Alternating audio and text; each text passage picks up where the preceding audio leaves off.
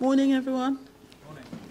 Um, today I'm reading from the book of Joel, and it's on page 685 um, in the church Bibles. And we will read uh, chapter 2. So that's 685 in the church Bibles, Joel chapter 2.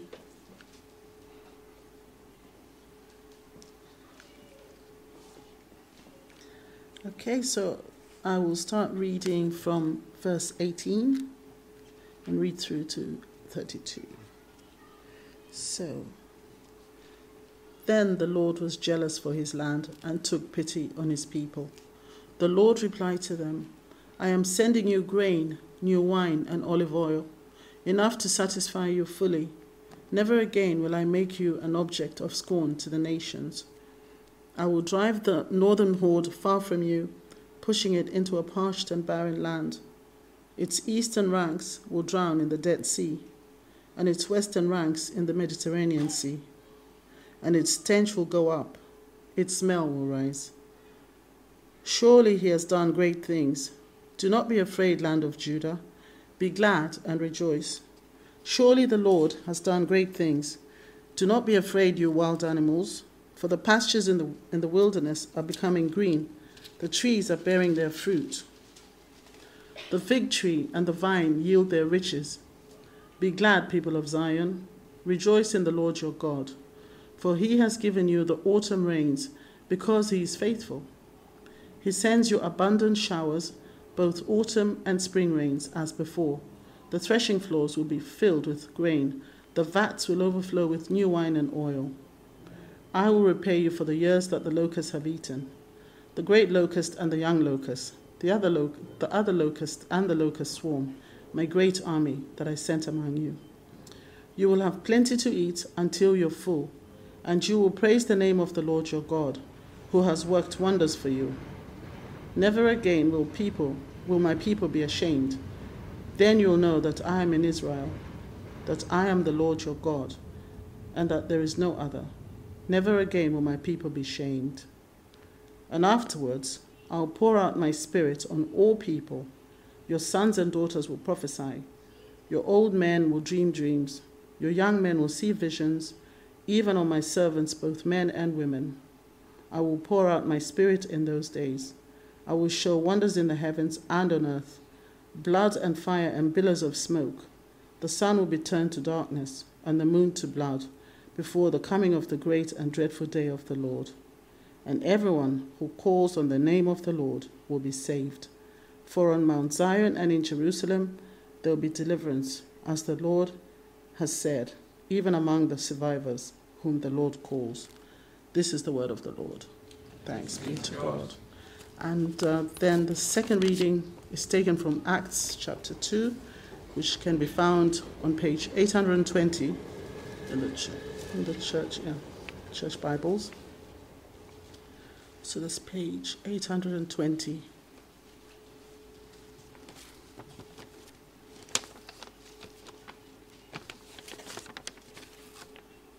So I'll be reading Acts chapter 2, starting from verse 1. And hope everyone's there. Okay. So when the day of Pentecost came, they were all together in one place. Suddenly, a sound like the blowing of a violent wind came from heaven and filled the whole house where they were sitting. They saw what seemed to be tongues of fire that separated and came to rest on each of them. All of them were filled with the Holy Spirit and began to speak in other tongues as the Spirit enabled them. Now there was there was staying in Jerusalem now there was staying in Jerusalem God-fearing Jews from every nation under heaven. When they heard this sound, a crowd came together in bewilderment because each one heard their own language being spoken. Utterly amazed, they asked, Aren't all these people, aren't, aren't all these who are speaking Galileans? Then how is it that each of us hears them in our native language? Parthians, Medes, Elamites, residents of Mesopotamia, Judea and Cappadocia, Pontus and Asia, Phrygia and Pamphylia, Egypt, and parts of Libya near Cyrene, visitors from Rome, both Jews and converts to Judaism, Cretans, and Arabs. We hear them declaring wonders of God in our own tongues. Amazed and perplexed, they asked one another, What does this mean? Some, however, made fun of them and said, They have too much wine. Then Peter stood up with the eleven, raised his voice, and addressed the crowd Fellow Jews and all of you who live in Jerusalem, let me explain this to you. Listen carefully to what I say. These people are not drunk, as you suppose. It's only nine in the morning. No, this is what was spoken by the prophet Joel.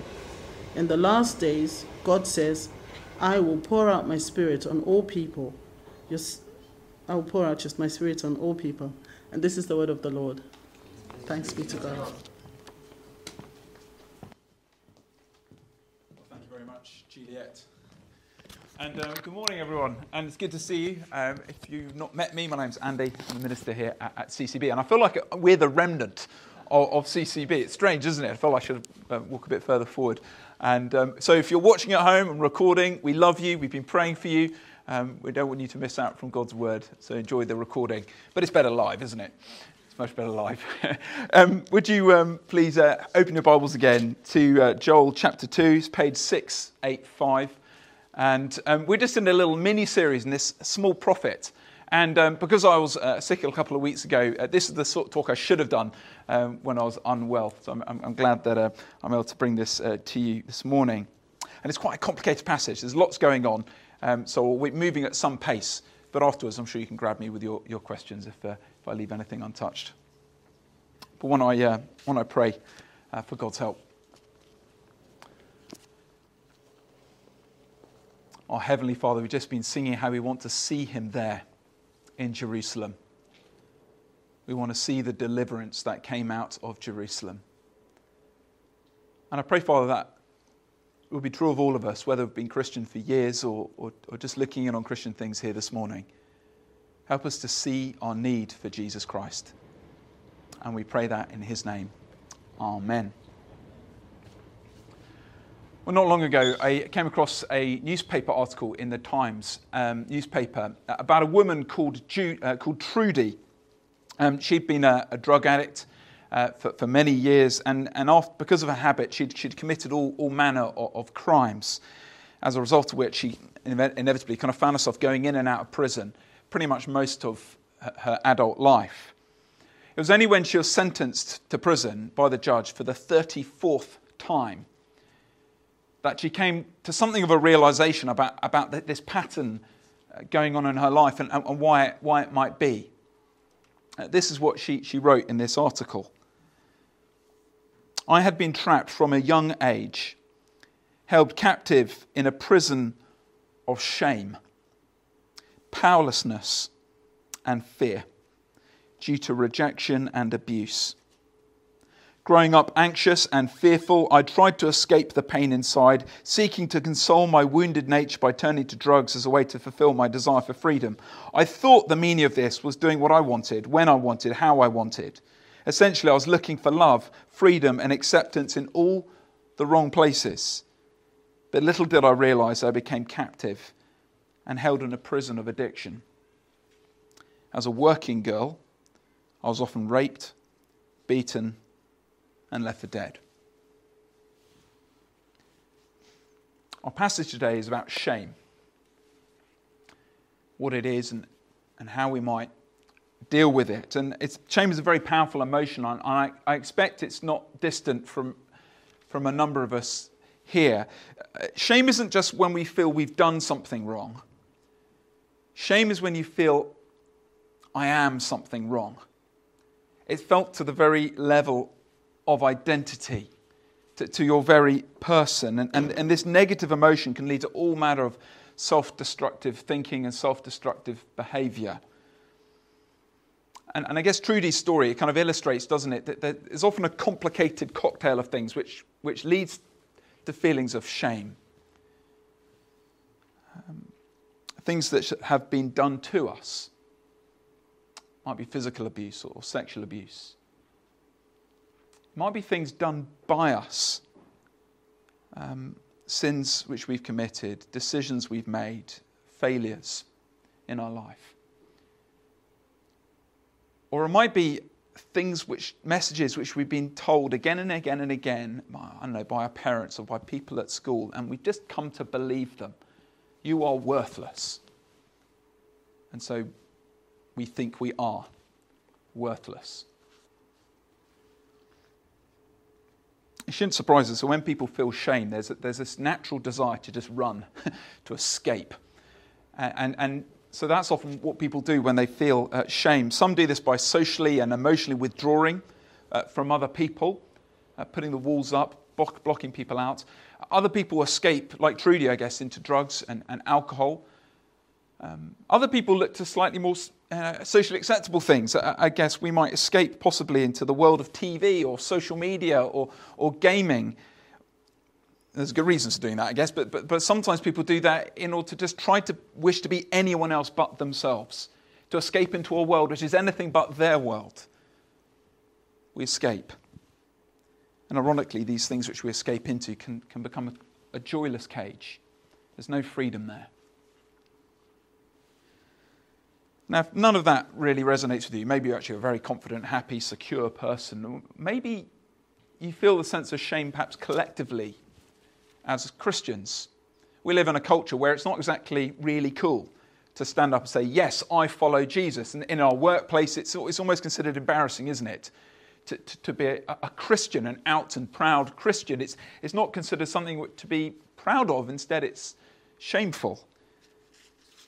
And so we think the way to survive that is just to keep our faith private, individualize it, keep quiet. And maybe we look forward to coming to, uh, to church on Sunday because here we can be vocal about our faith and, and not have that sense of shame. Well, as we heard from our, our readings, Joel wrote at a time when God's people were also full of shame. And again, it was, it's a complicated cocktail of things. It was a result of things they had done um, sorry, things done by, uh, done to them. So you remember that the pain and the humiliation of exile, and then the horrible locust plague, which ate everything and devastated the land. Things that had happened to them. But also there's things which have been done by them. Because in, in their disappointment, returning back to exile, they, they figured oh, it's not worth worshipping God. They began living for other things. As we heard in our confession earlier, they, they began uh, taking good things from God and then worshipping them as God things. But when the locust plague came along and, and dried all those things up, they, they realized these things which they'd been living for and living their lives around are utterly worthless. It led to deep shame. But also, there's the shame of the things they've been led to believe. And you get a sense of this in our readings. Um, throughout this whole sorry saga of their exile and their return to the land and then the locust plague, God's people had become something of a joke to the surrounding nations. If, if you look down at chapter 2 and verse 17, they're being mocked by the nations. And the, the, the nations are saying, Look, where is your God? Oh, brilliant. He rescued you back to the promised land, and now here you are dying of starving and hunger. Some God. They're being mocked. And so God's people are ashamed to identify with the Lord. Now, that, all that's by way of recap uh, for those who weren't here, but, but we're now at the sort of the turning point of the book of Joel. The locust plague's come and it's gone. God's people were called to return back to the Lord. And, and here's the question What happens when God's people, who deeply have this sense of shame, what happens when they return to the Lord? Will He turn away from them in disgust you're worthless. I don't want you. Or will he embrace them as his own children? We're going to see three things. The Lord God promises us victory, vindication, and vitality. You see on the back of your handout if you want to follow along with your notes. First, then, let's look at victory. How God promises his people victory. First fruits now, but in fullness later. So, would you look at chapter 2, verse 18, and follow with me? It says this Then, so after God's people returned to him, then the Lord was jealous for his land and took pity on his people. The Lord replied to them, I am sending you grain, new wine, and olive oil, enough to satisfy you fully. Never again will I make you an object of scorn to the nations. Now, if you were here a couple of weeks ago when we saw the, the first bit of Joel, this is like the, the photo negative of what we saw there. Um, there was this locust plague, mass starvation, but with just a word, God now reverses all of that. Uh, the food shortage is over. And more than that, um, did you notice he's also restored the broken sacrificial system in the temple, which depended on grain and wine and oil. So previously there was fasting, now there is feasting. Uh, previously, God's people were, were, feeling God's anger, but, but now they're once again restored, restored to this sort of joyful communion with their Creator.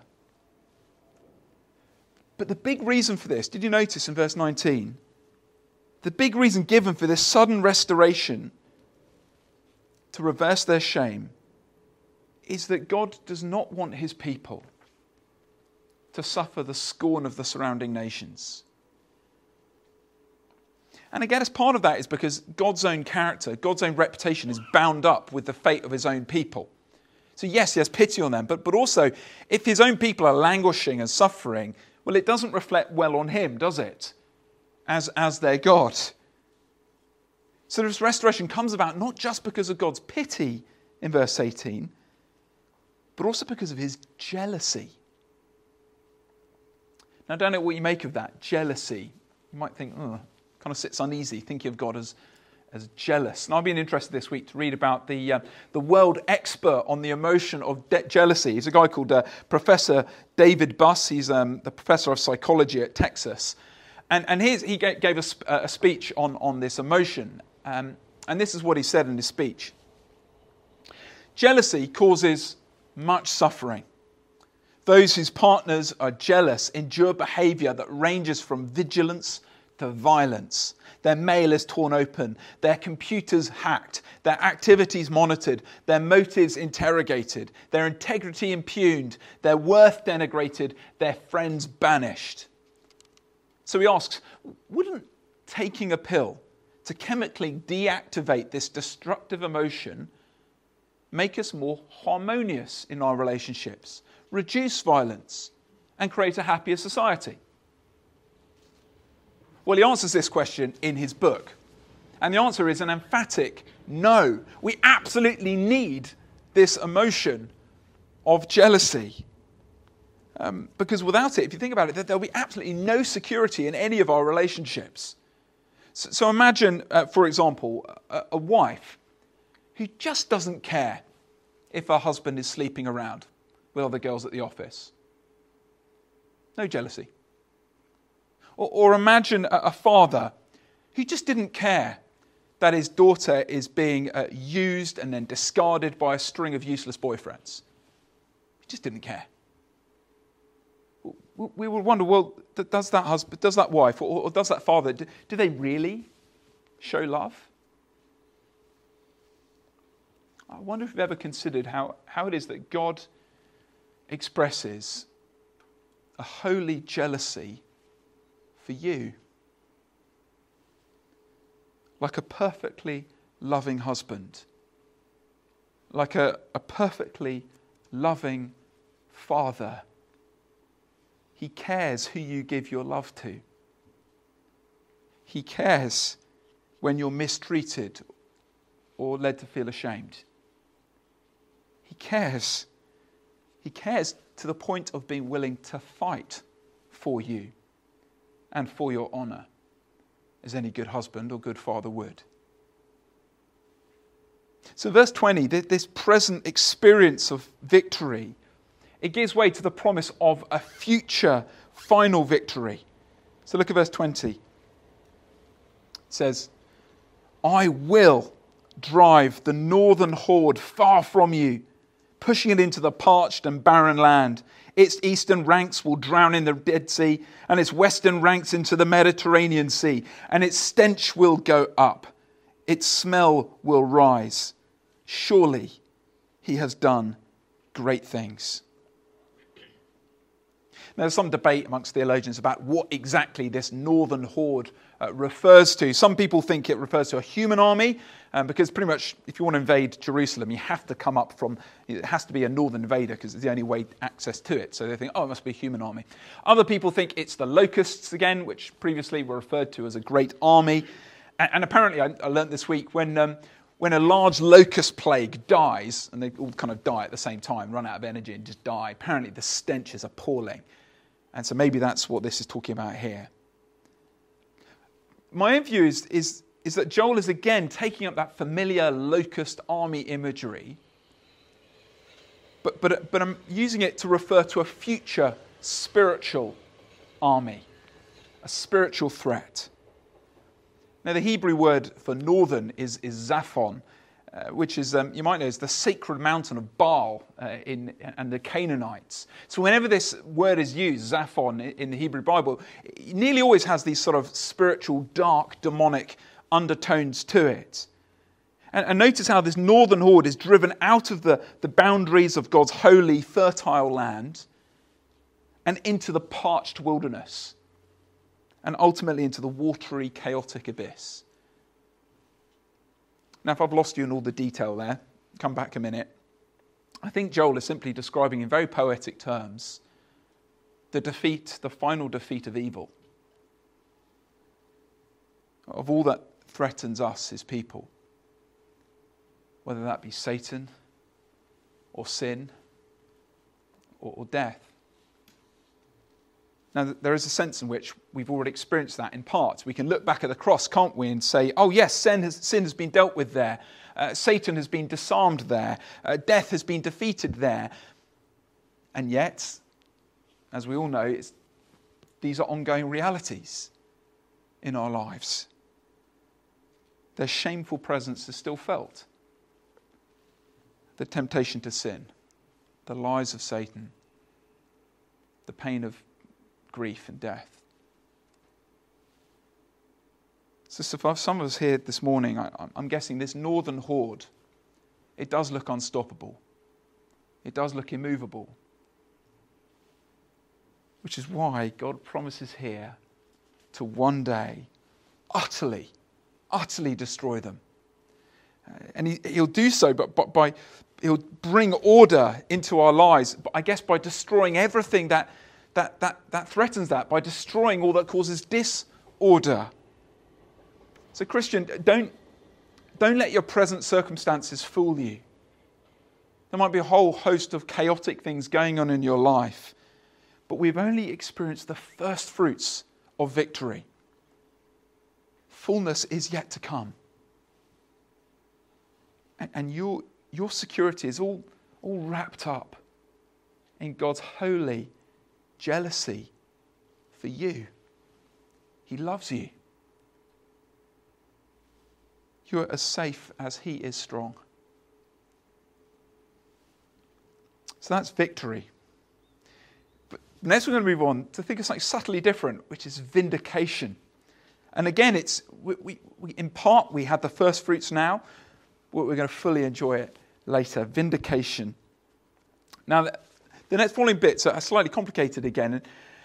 And it's helpful to remember that last time we looked at, at Joel, um, we thought about how the land of Israel was a bit like a spiritual thermometer.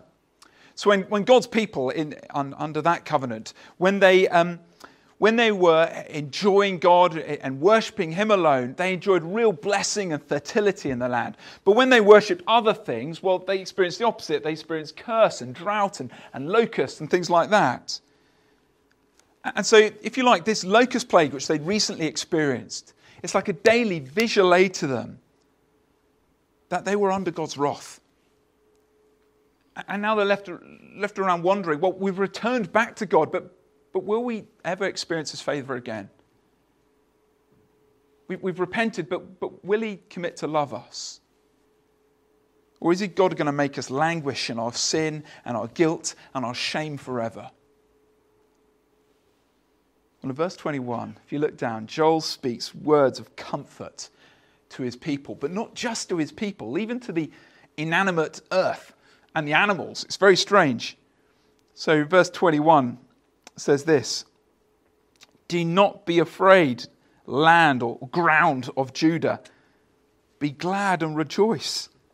Surely the Lord has done great things. Do not be afraid, you wild animals, for the pastures of the wilderness are becoming green. The trees are bearing fruit, the fig trees and the vine yield their riches. Be glad, people of Zion, rejoice in the Lord your God, for he has given you the autumn rains. Why? Because he is faithful. Or another way of rendering that phrase is for your vindication, for your righteousness to show that you have now been declared righteous. That's what the rains show them. So here we see this once chaotic, barren wasteland, dry, parched, dried up, shameful, is returned back to its sort of Eden like uh, existence, origins. So, yes, God's people were once guilty, and I guess that the thermometer showed that, but, but now they are declared righteous. Now, of course, we need to be really careful on how we apply this because, as we heard last time, we're not under the same covenant. We're not under the same deal as God's people here. Needless to say, there is no, I need to emphasize this, there is no causal relationship between our sin and our fruitfulness and our fertility. Okay? So we shouldn't like look at our crops here in England and if they're if they're doing really well, think, hey, we must be a great country. It doesn't work like that anymore, okay? Needless to say. However, there is a big general theme which you can plot throughout the whole Bible about how, how creation's fate is all sort of tied up within our, our fate, the fate of mankind. Creation's fate is tied up with our fate. So think about the very beginning, uh, the beginning of the Bible. When Adam falls into sin, into curse, what happens to creation? Creation falls with him. And then when, when Jesus comes, the second Adam, he comes to re- redeem mankind, and with redeeming mankind comes the hope of redeeming creation. So you might know in Romans chapter 8, um, Paul says how creation is at the moment is groaning groaning. It's similar to this passage, isn't it? Creation is personified, it's groaning, longing for our redemption. Because only then will creation itself be fully redeemed and restored and renewed. At, night times, I, um, I like to read my kids a bedtime story, and um, when I can't think of any new stories to make up, I, I read them a, a novel. And um, I, I, read uh, Prince Caspian to them not long ago. You might know the C.S. Lewis um, book. And um, if I can just summarize the plot for you, because it really helps illustrate this, this theme. You might know the four Pevensie children. What are they? Peter, Susan, Edmund, and Lucy, is it? Um, they return back to Narnia. And they, uh, it's, but it's bizarre because thousands of years have passed since they were last there. And they discover that the whole of the land, the whole of the country is in total disorder, total disarray, because these, these um, invaders called the Telmarines have come in and, and basically wrecked the country and, and leading it really unjustly. And as a result of this, Narnia, which was once this beautiful, magical creation, has lost all of that magic. The trees no longer dance, uh, the, the animals have gone wild, they're no longer speaking. But there's a hope now that the, the children of Adam and Eve have returned, that maybe Narnia will be restored. And there's a brilliant moment uh, where um, the uh, Prince Caspian, who was once a Telmarine, he then joins the Narnians. And they look to him, he's the king. And the, you might know the badger Trufflehunter if you've read the books. He has this great quote where he says this up on the screen This is the true king of Narnia we've got here. He's a true king coming back to the true Narnia. And we beasts remember, even if dwarves forget, that Narnia was never right except when a son of Adam was king. C.S. Lewis has weaved this theme into the, into the whole narrative of that novel. Creation's fate is all tied up with us, Christians. And sometimes you kind of meet believers who, who kind of think that the only thing God is interested in is the salvation of human souls. Okay? obviously, God is interested in the salvation of human souls, but that's not an exclusive concern of His. God is also in the business of redeeming creation. And one day, when Jesus returns, he will, he will not just vindicate his people, he will vindicate creation itself. And the reason this matters for you is because your final destination, if you're someone who trusts in Jesus, your final destination is not heaven. It's not some disembodied, ghostly existence sitting on a cloud somewhere. Your future is in this renewed and restored creation. It's going to be a physical place with new resurrection bodies. That's our hope because we have a physical, resurrected Lord Jesus Christ. And in verse 24, we just get a picture, a foretaste of this future new creation. Did you see that? Beautiful poetry here. The threshing floors will be filled with grain, the vats will overflow with new wine and oil. I will repay you for the years the locusts have eaten, the great locust and the young locust, the other locust and the locust swarm, my great army that I sent among you. Now, you might remember from last time that, that all of Israel's storehouses and barns, they, they, they were collapsing out of disuse.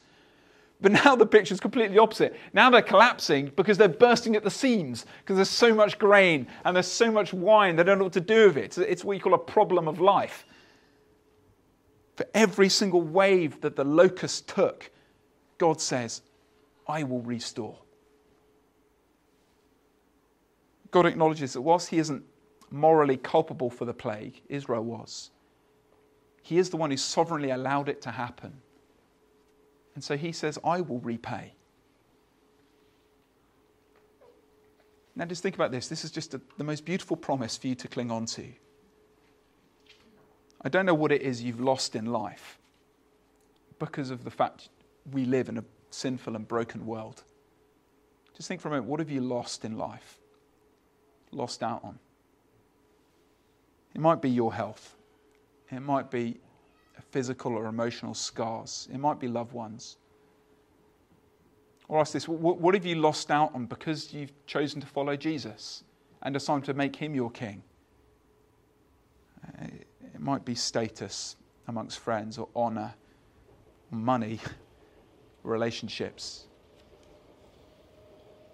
Well, in the new creation, God says, I will repay you personally. I will repay. It's that wonderful thought. Verse 26, he goes on, You will have plenty to eat until you are full and you will praise the name of the Lord your God who has worked wonders for you. Never again will my people be shamed. Then you will know that I am in Israel, that I am the Lord your God, and that there is no other. Never again will my people be shamed. Now remember, it was, Israel's worship of all these other things which led them to that feeling of deep shame, but by returning to the Lord God, that shame is now turned into honor. And the fullness of this vindication will only really be seen when the Lord Jesus returns. At the moment, we're, if you like, we're experiencing only the first fruits of this vindication. Fullness is yet to come. And I mentioned Trudy uh, earlier on. I think she's a good example of, of this. And this is how the, the article in the Times um, continued. She went on to write this up on the screen. A month before my final arrest, I became open to the possibility of living hope in Jesus Christ. I prayed to receive God's forgiveness and asked for his help. As I did, I experienced something I've never known before overwhelming love and acceptance, a sense of coming home. I felt peaceful and clean for the first time. Instead of restlessness and anxiety, I was in complete disbelief. The guilt, regret, and shame had vanished. I experienced freedom from the controlling power of drugs, lying, stealing, and manipulation. It was miraculous. Whoever you are here this morning, and whatever you've done, whatever shame you're currently bearing, Christ offers to take that off you. And he promises to wrap you with his honor and glory. He offers to vindicate you, to take whatever it is that might make you feel unclean, unworthy, like, like Trudy says, and wrap you with his own righteousness and love. See, like Trudy, you can experience the first fruits of that now. And we have fullness to look forward to. We've seen victory, we've seen vindication, finally, vitality, life. First fruits now, fullness later. So at the end of um, chapter 2, there's, there's, a kind of strange gear shift. You may have noticed that as, um, as Juliet read it. it. And I think this is really helpful for us. You, you might think, here we are, we're living in shame, and God saves us. He picks us, and then He plops us in a neutral position. But that's not the case at all. God doesn't leave us in this neutral position. He brings us through shame all the way through to the point of pride and honor and that's what he does with his people here, empowering them not to be ashamed amongst the nations, but to speak boldly amongst the nations. So look at verse 28. And afterwards, I will pour out my spirit on all people. Your sons and your daughters will prophesy. Your old men will dream dreams. Your young men will see visions. Even on my servants, both men and women. I will pour out my spirit in those days. You, you might know that throughout most of the um, Old Testament, only certain people received the Holy Spirit and only for a short period of time. They're usually older blokes holding powerful offices like kings uh, or priests or prophets like, like Joel here. The Spirit would come upon them, let them speak and act for God, and then the Spirit would go again. But Joel here is looking forward to a day when all God's people will receive his spirit. All of them. All who respond to that call to return to the Lord, all of them uh, will receive the Spirit. All of them will know the Lord in their hearts. All of them will, will have them with Him, not temporarily, but permanently. And all of them will be empowered to speak and act for Him. So, so on this day, which Joel's looking forward to, there's going to be no more sexism. Did you notice both men and women will receive the Spirit? Uh, did you notice there's going to be no more ageism because both young and old receive the Spirit?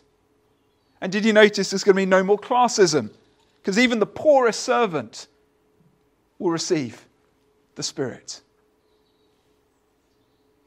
Now, of course, we've had our second reading earlier on, and, and, and this prophecy from Joel was fulfilled at Pentecost. And you might remember the scene. There were these uh, disciples, uh, men and women, they've been following Jesus, and they're all huddled together in, the, in that upper room. They're, they're, they're feeling ashamed, they're feeling confused, and they don't really know what, what, what's going on because the man they thought was the Messiah, they, they'd seen him crucified, publicly humiliated, then a few days later, they, they saw him again physically rise back to life again. And they don't know, they don't yet have understanding of what's happened. They, they don't understand. And so they're huddling, ashamed in this upper room. But then God pours out his spirit upon them in fulfillment of Joel 2. And men and women, young and old, rich and poor, then begin speaking for God. They all begin prophesying. That, that is proclaiming everything the Lord Jesus has done for them and in them. And, and I guess the best example of this is Peter. Peter's not an important person in the, in the original story. He's, a, he's an uneducated fisherman. And this poor servant is then used at Pentecost to stand up and preach to this vast crowd, calling on everyone to turn back to Jesus. Now, you may not have thought about this before. But if you're a Christian, you are a prophet. You are a prophet. The Spirit has come into you and transformed your heart. The Spirit has revealed you the truth, and the Spirit has now empowered you to live and act for the Lord Jesus Christ. And the story which began in Jerusalem in Acts 2 then spread out throughout the world. And here we are in Britain 2,000 years later, proclaiming the same good news. So, our job, my job, your job in these last days is to prepare people for the last day. To call people to repent and believe, to, to call people to enjoy this new spiritual vitality which could be theirs before it's too late.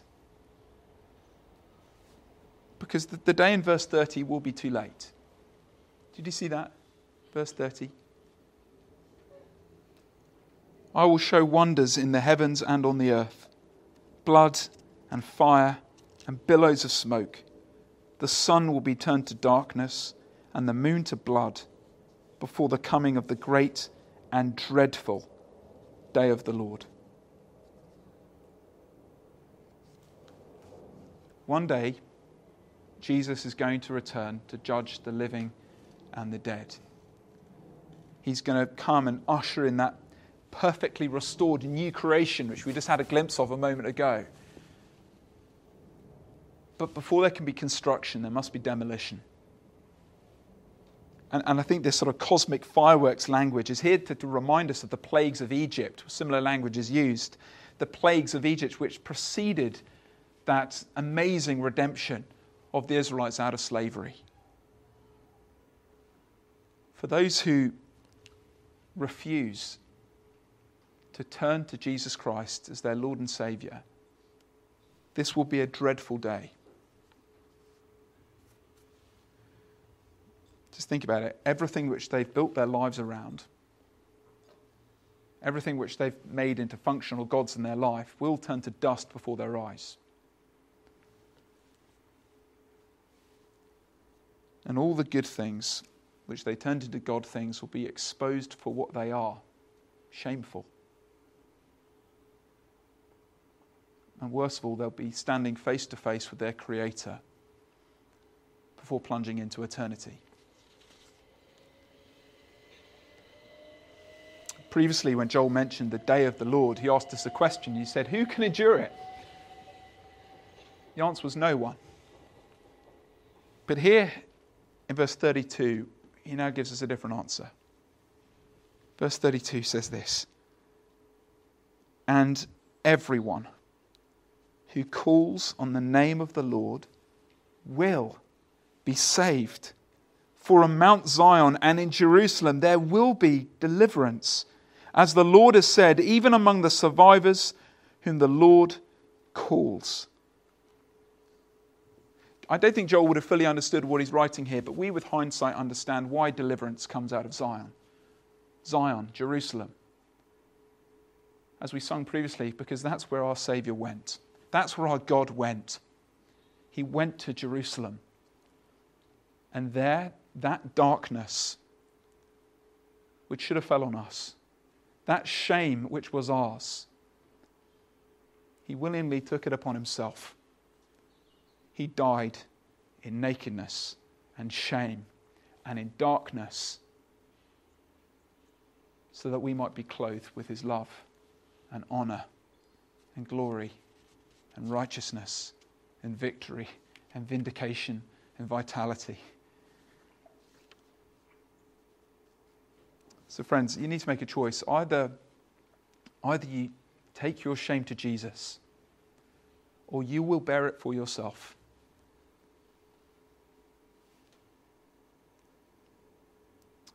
Peter ended his Pentecost sermon by quoting this verse, verse 32 Everyone who calls on the name of the Lord will be saved. Can I ask, is, is the Lord calling you today? Is he calling you to be saved? I mean, he called Trudy, didn't he? He called Trudy with, with her shame, the things that had been done to her, the things that had been done by her, those messages which she'd believed. She had shame, didn't she? Trudy had shame. The Lord clothed her and loved her. And do you know what Trudy's doing today? She sets up a whole bunch of um, clinics for people who, like her, suffer with drug addiction, suffered with shame, in order to share hope and good news with them. She travels the world speaking at events, encouraging women, encouraging people who suffer with shame to say, look, there is an answer. There is a Savior. There is a God. There is a Father who loves you and who will welcome you. He called Trudy. Could he be calling you today? Well, let me pray. And it might be you want to make my prayer your prayer in the quietness of your own heart.